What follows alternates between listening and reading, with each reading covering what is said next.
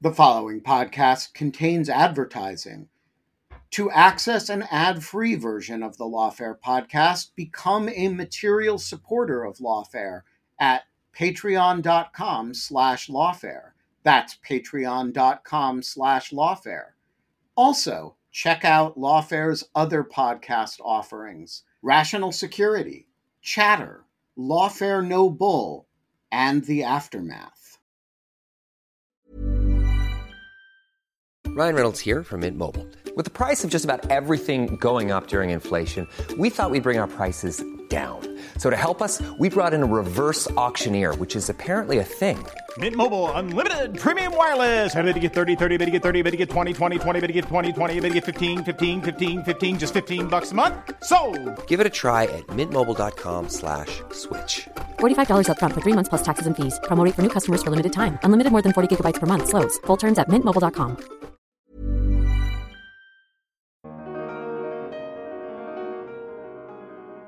the big question about about Trump is very much alive, and I think Trump is really the only one where there is a compelling case that he engaged in insurrection. It's a high bar. You need to overcome First Amendment hurdles, but he is getting there. I'm Benjamin Wittes, and this is the Lawfare Podcast, June 13th, 2022. Roger Parloff is a senior editor at Lawfare. He has been following, in a way that just about nobody else has, the litigation to keep people off ballots under Section 3 of the 14th Amendment. You remember Section 3, it's the part of the 14th Amendment that says if you engaged in an insurrection, you're excluded from public office. It was the subject of a major Fourth Circuit opinion the other day, and the state of Section 3 litigation is also the subject of a significant new Roger Parloff piece on Lawfare entitled After the Cawthorn Ruling Can Trump Be Saved from Section 3 of the 14th Amendment? Roger joined me in the virtual jungle studio to talk through the piece what are the major legal arguments that people involved in January 6th are using to keep themselves on the ballots? How strong are the factual cases against different gubernatorial and congressional actors? And why is Donald Trump uniquely vulnerable to a challenge on this basis? It's the Lawfare Podcast, June 13th. Roger Parloff talks Madison Cawthorn, Donald Trump, and Section 3 of the 14th Amendment. All right, so I want to start with the Fourth Circuit ruling in the Madison Cawthorn case. But before we do, let's situate the conversation a little bit.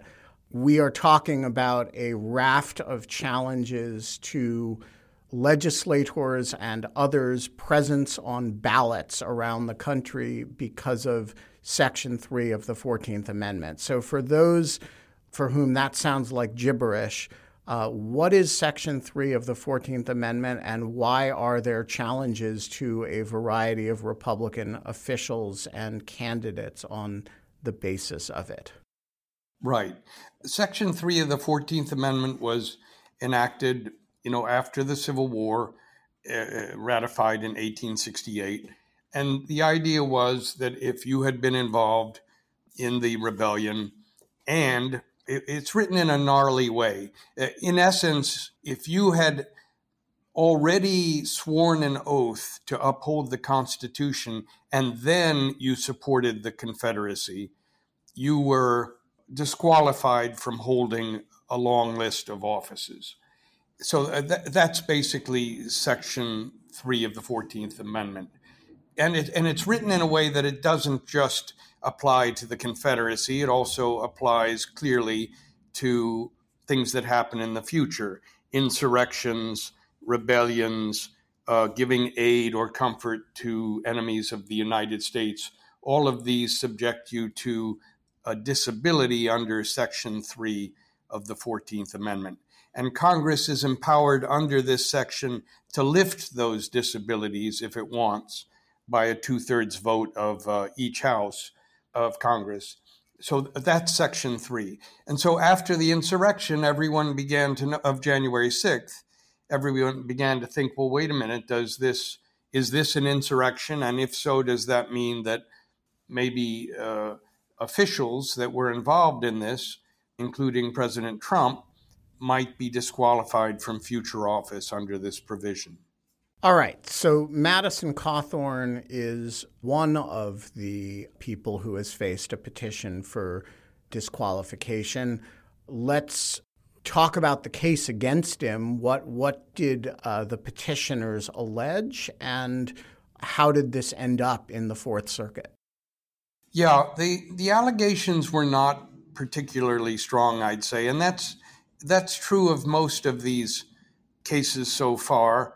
You know, uh, he had made uh, statements that were he he promulgated the the false election fraud claims, and um, he you know supported the Stop the Steal rallies and uh, made some other inflammatory statements on the day and even afterwards. But I think that without discovery showing more than that, it, it was weak in terms of the robust protections that First Amendment provides to political speech. And that's true of most of these so far. But North Carolina had a, a, a good procedure for challenging a candidate say, to say they were disqualified for office. And so uh, uh, some voters who were backed by a nonprofit group availed themselves of that procedure, challenged him, tried to get discovery, failed but meanwhile, he went into federal court to block the whole proceeding. And the main argument that his lawyer proposed was that this, this Amnesty Act of 1872, which I guess I should explain to you, uh, covered Cawthorn. Now, the Amnesty Act of 1872, this was four years after uh, Section 3 was ratified. It was a partial amnesty that really lifted these disabilities from thousands of Confederates that were covered by it, probably around 17,000. So it was a en masse, but it didn't reach everybody. It got most of the lower officials.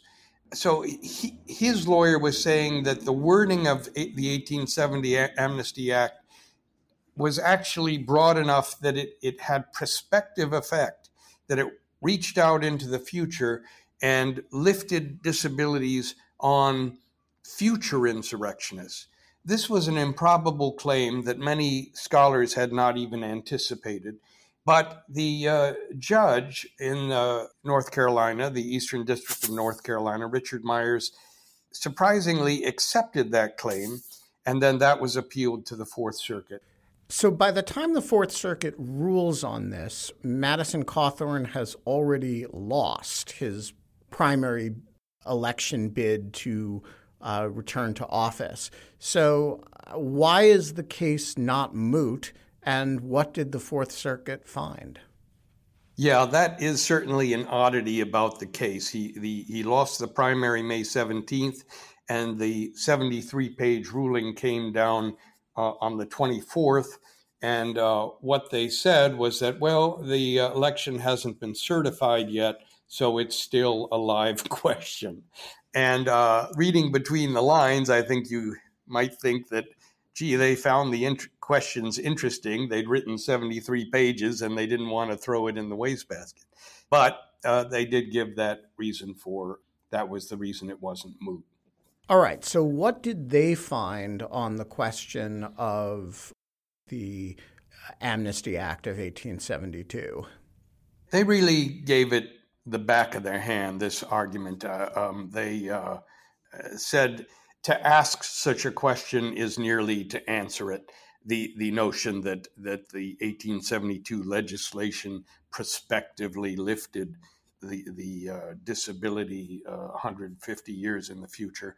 They they did not see the textual uh, argument for it, and there had never been any historical argument. It had always been a purportedly textual argument. Nobody thinks any legislator was thinking about the future in 1872. So a, a second judge had meanwhile also rejected the Amnesty Act claim. I sort of think this is uh, the the end of the Amnesty Act claim. But it was obviously sort of for the Republican Party, it was a deus ex machina. Uh, you know, it would eliminate all of these claims. There have now been nine. And of course, all of these are sort of uh, warm up acts in, in case Trump runs, because that's that's the big question all of these are really uh, laying the foundation for. All right, so let let let's talk that through because because I think that there's a there's a sense in which all of these cases are petering out, but there's also a sense in which they are, as you say, a warm up act, and each of them is establishing something that may be deployable in the context of, of a second or third Trump candidacy. So you said there have been nine of these cases. In most of them, as I understand your analysis of it, you don't think there's a case because you don't think these people have meaningfully engaged in insurrection. Yes. But that's a fact claim.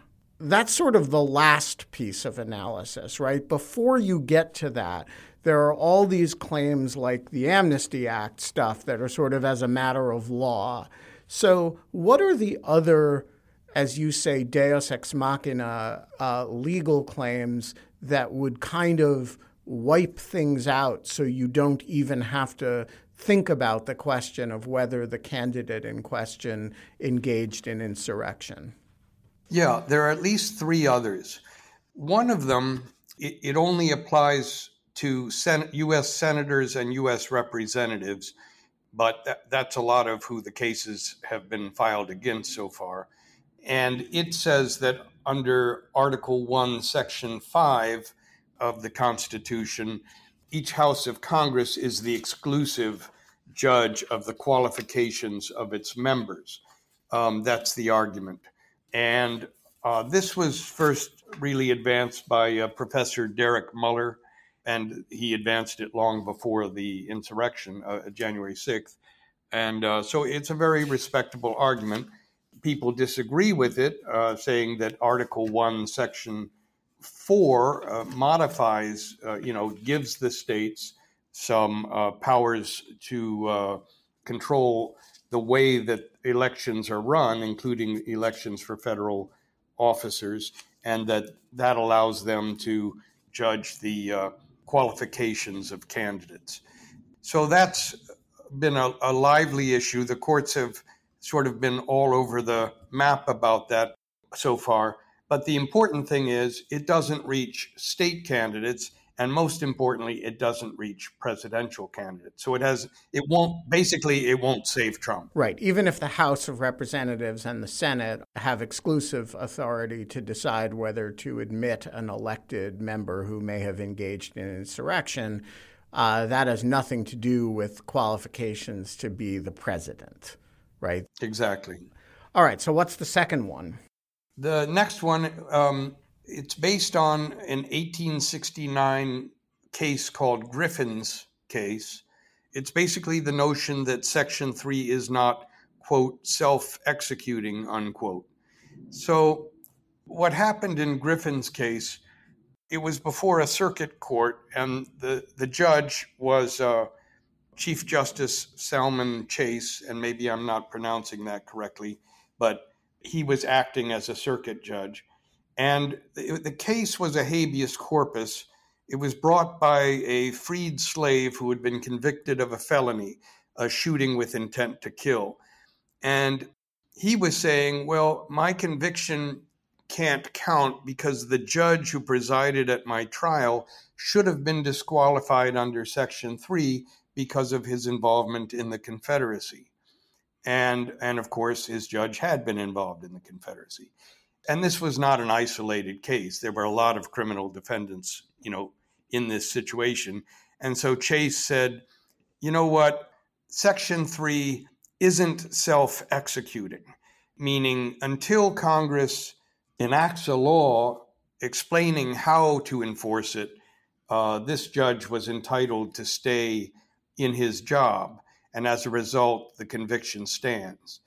And so that's the notion that Section 3 isn't uh, self executing. After Griffin's case, in fact, Congress did enact enabling legislation that explained how you could enforce it, but that was later uh, repealed. So uh, the argument today is well, there's no enabling act. Uh, all of these are dead on arrival. It's not self executing.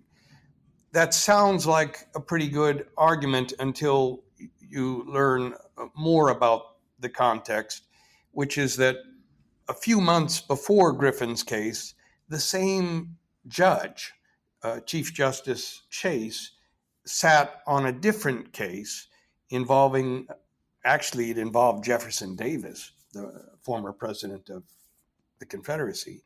And he had ruled the other way in a different context. He said it is self executing. Historians like Gerard Magliocca, who wrote about this, he, he wrote about Section 3 at length in a law review article that came out in December 2020. so one month before the uh, January 6th, which gives it a lot of credibility. He noted that um, he didn't think Griffin's case was convincing, especially in light of the fact that the same judge had come out the other way a, few months earlier. And in addition, uh, uh and, and, he thought so for several other reasons, uh, including the fact that other sections of the 14th Amendment, like Section 1, are self executing. It seems like, though, that there's a very specific piece of evidence that Section 3 is self executing, which is that Section 3 gives Congress the ability to remove the disability, but it doesn't say Congress needs can impose the disability. The disability, you know, it, it describes a congressional action by two thirds vote to remove it, but it just describes the disability as existing. Right. Well, uh, that's a, a fair argument. I haven't heard anyone make it actually. I think those that argue the other way look to the Section 5 of the 14th Amendment and say, see, uh, th- that gives Congress the power to enforce the 14th Amendment. And uh, so they say, well, that's how they were supposed to do it. I, I think another argument that it is self executing is that prior to Griffin's case, people were ousted under it. Prior to there being any enabling act, a lot of people were ousted uh, under Section 3 without any enabling act. And there are rulings, you know, by federal circuit courts, by the Supreme State Supreme Courts. We have those rulings, and Congress ousted people under it without any enabling act. Uh, and and uh, I think several uh, uh justices of the Tennessee Supreme Court were ousted. You know, there's a lot of history uh, that was you know by people that uh, were there when this was ratified that thought this was self-executing. So I don't think it's that strong an argument. So, what's the third Deus ex machina argument? Merely committing insurrection does not disqualify you from anything. You have to first take an oath and then commit insurrection. Furthermore, you have to take an oath for a certain list of offices and then commit insurrection, and then it, it applies. But even then, it only applies to a, another list of offices, which isn't identical to the first list. So it's a very complex thing, and it never uses the word president. It uses a couple categories that sound to me and to you probably like they would include president, like any officer of the United States, but that's the nub. So, a couple professors, uh, Josh Blackman and, and S.B. Tillman, Seth Tillman, have argued that that phrase, uh, an officer of the United States, is also used in Article 2, I believe, of the Constitution. And there, it does not mean president, it means people that are appointed or commissioned by the president. So they argue, well, maybe that's what this means, that uh, they chose that phrase and it doesn't include the president. Now, you know, obviously it, it, that would be a strange thing, but at the time that they were doing this, uh, you know, Lincoln was not the problem. Lincoln had not committed an insurrection. Maybe they didn't, you know, conceivably envision a situation where the president himself would lead the insurrection. So that's that's the argument. Uh, most people think it's it's a little tortured and uh, ex- exceedingly improbable. Uh, there's no there's no support for it in the in the legislative history, but there's no refutation of it either. One one senator, I think, had noticed when they were discussing Section Three that in as far as he read it, it didn't see it didn't refer to the president. And another senator said, "Well, no, uh, let me direct your attention." And he directed the person's attention to a phrase in there that said any office under the United States that is, is technically that's actually in the second list of offices any office under the united states as opposed to any officer of the united states and Blackman and tillman offer no opinion about whether that second phrase uh, might in, that might include the president but the first phrase which is the ones who actually took an oath which, which oaths matter uh, they claim that that ha- that does not include the president. So the weird thing would be, what that means is okay, uh, President Trump committed an insurrection. You can, you know, we could all agree on that, but because the only oath he took at the time of the insurrection was one to become president, he's not covered by it. That's the argument. Everyone knows therapy is great for solving problems, but getting therapy has its own problems too like finding the right therapist, fitting into their schedule, and of course, the cost. Well, BetterHelp can solve those problems. It's totally online and built around your schedule. It's surprisingly affordable too. Connect with a credentialed therapist by phone, video, or online chat, all from the comfort of your home. Visit betterhelp.com to learn more and save 10% on your first month. That's BetterHelp, H E L P.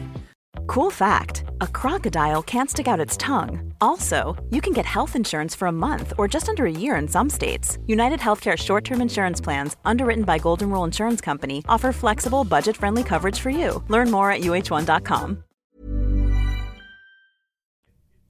So, where does this all leave us? You have the Fourth Circuit, which doesn't control around the country, but does control in the Fourth Circuit saying that the Amnesty Act stuff is off limits.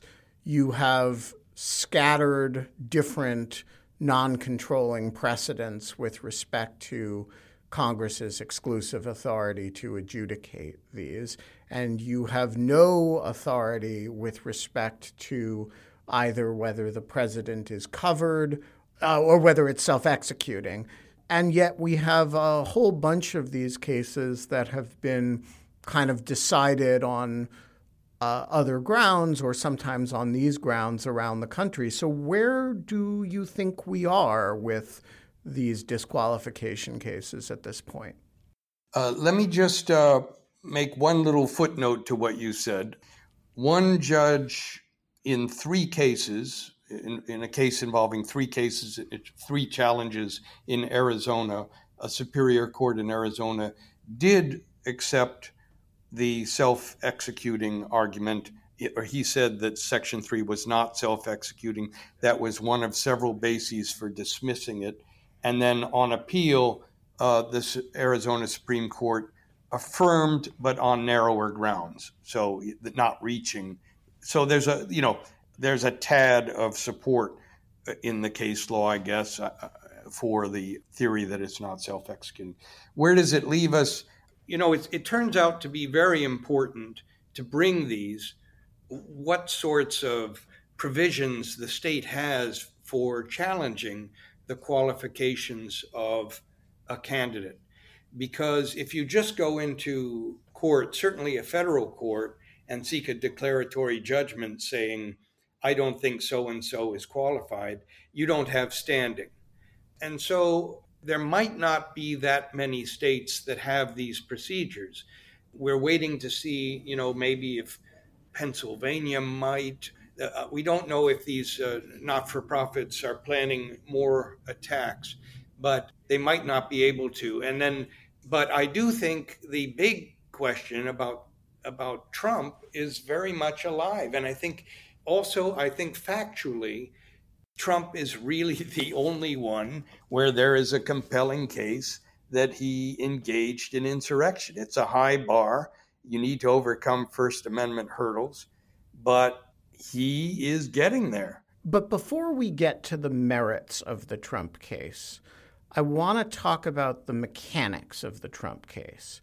So now imagine it's a year and a half from now, and Donald Trump rides down the escalator at Mar-a-Lago and announces that not that there is one, but uh, announces that he's running for president again, and a whole bunch of people move to in different states to keep him off the ballot. You just said a whole bunch of them won't have standing.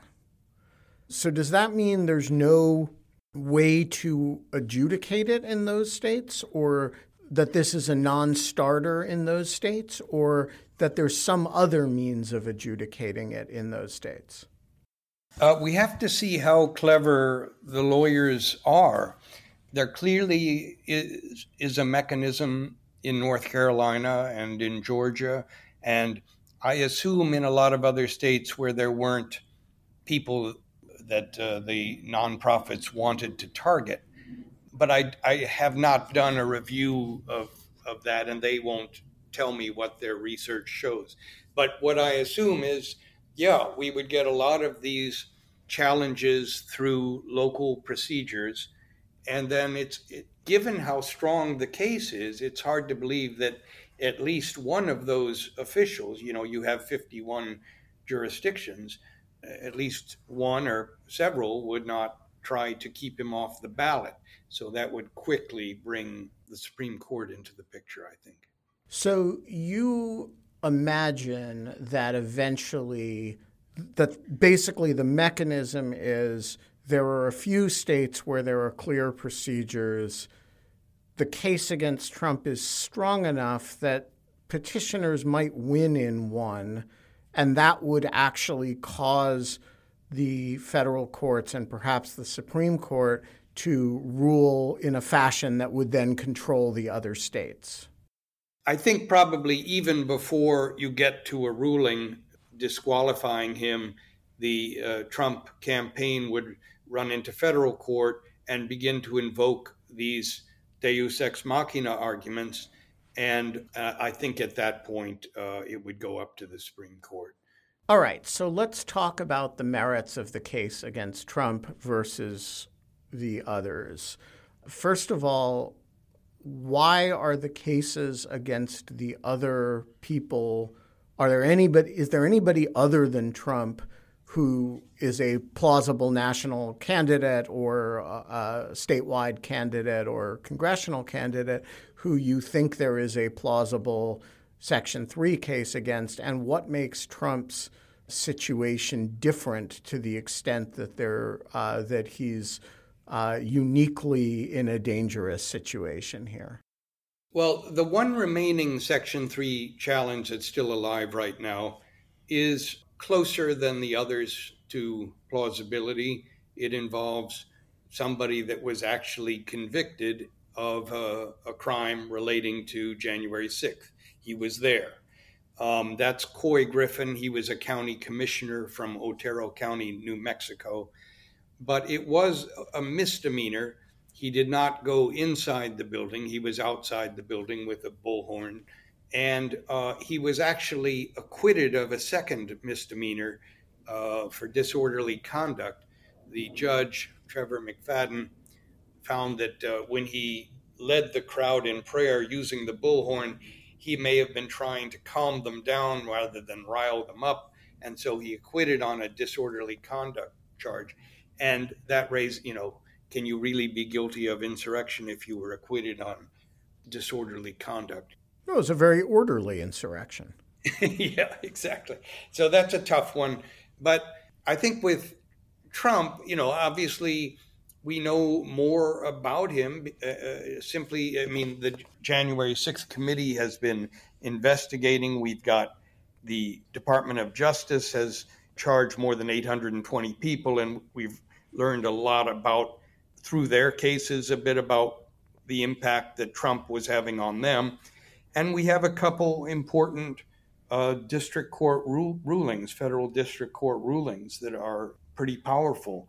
One of those was Judge Amit Mehta in a civil case, several civil cases, where police officers and uh, some congressmen have sued Trump under the Ku Klux Klan Act for, in essence, forcibly trying to obstruct the uh, uh, certification of the election. So, very close to inciting the riot and uh, an insurrection. And he allowed the, the case to go forward against a motion to dismiss. He allowed those cases to go forward. And the key question was whether he could overcome the uh, very steep First Amendment protections that uh, exist for political speech uh, under uh, Brandenburg versus Ohio. And he found that under the really unique situations here, uh, that uh, the cases could proceed. There was a strong case that he had gone over the line and had incited the insurrection. Um, had incited, I don't know if he used the word insurrection, but he had incited the riot. And he does a very close analysis of, uh, you know, the three months uh, leading up to January 6th, and also uh, sort of a line by line exegesis of the 75 minute speech at the ellipse and uh, it's, uh, in my humble opinion, pretty convincing. So that is one thing. And of course, you could say, well, that's just a motion to dismiss. He, he, he's just accepting the allegations as true. That's not a based on evidence, which is technically true. But all of the evidence, all of the allegations he was discussing, virtually all of them, uh, are undisputed. Uh, you, you know, the text of all those tweets and speeches and and uh, video appearances is uncontestable. And uh, then what happened afterwards is uncontestable. We have it on terabytes of video. But what if a subsequent appellate court, say either the DC Circuit or the Supreme Court, says, as a matter of law, Judge Mehta is wrong, and this is under Brandenburg protected speech? and therefore, you know, it may have caused uh, the insurrection, but it's not actionable. Does that affect whether he has engaged in insurrection for 14th Amendment purposes? Well, I think it does. I, I, mean, I don't think anyone knows that for sure. Yeah. Uh, obviously, this was written before, you know, Section 3 and the 14th Amendment were written before we interpreted the First Amendment the way we do. I can't imagine a contemporary court saying this is an exception to the First Amendment. Uh, I think they would try to harmonize them.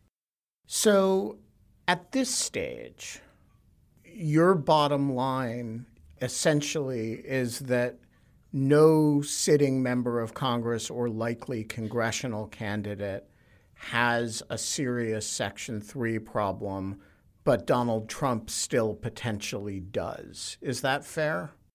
That's right. And and the reason I say that is that we know know right now so little. We know uniquely little about what the representatives and senators did, the, the pro Trump uh, representatives and senators, because for the most part, uh, the January 6th committee has been very delicate in not sending out subpoenas to them. Uh, they have sent, I think, five, and those four have been, and at least four have been rebuffed. Um, so we know very little about their role. We, you know, we've gotten a few emails through Meadows, and then so far, the vote challengers have failed to obtain discovery in the state level proceedings that allow for vote challenges. Those proceedings do uh, provide for discovery um, in theory, but those proceedings are really built for qualifications, the, the sorts of qualifications that are ordinarily being contested are like are you a citizen? Are you a resident of the state? Are you 21? You know, eh, these are relatively easy things to establish or not, you know, or disprove. And in fact, usually the, the burden is on the candidate to show these things. So the, the administrative law judges or whoever the official is that decides is not used to granting extravagant, you know, subpoenas and document production. And also, all of this stuff is on an incredibly compressed timeline. It's usually the candidate registers, and you know, six weeks later, there's the primary. So you've got to decide this very quickly. And a, a Section 3 challenge is, you know, an allegation that you engaged in insurrection. That's just a huge litigation. And so we really just can't, don't seem to be able to learn enough about these senators and representatives. Now, if something happens, uh, you know, th- things could change. And I, I guess just this morning, you know, for instance, a Republican gubernatorial candidate was arrested for a January 6th involvement. I think it's a misdemeanor so far, Ryan Kelly. But, you know, things could change.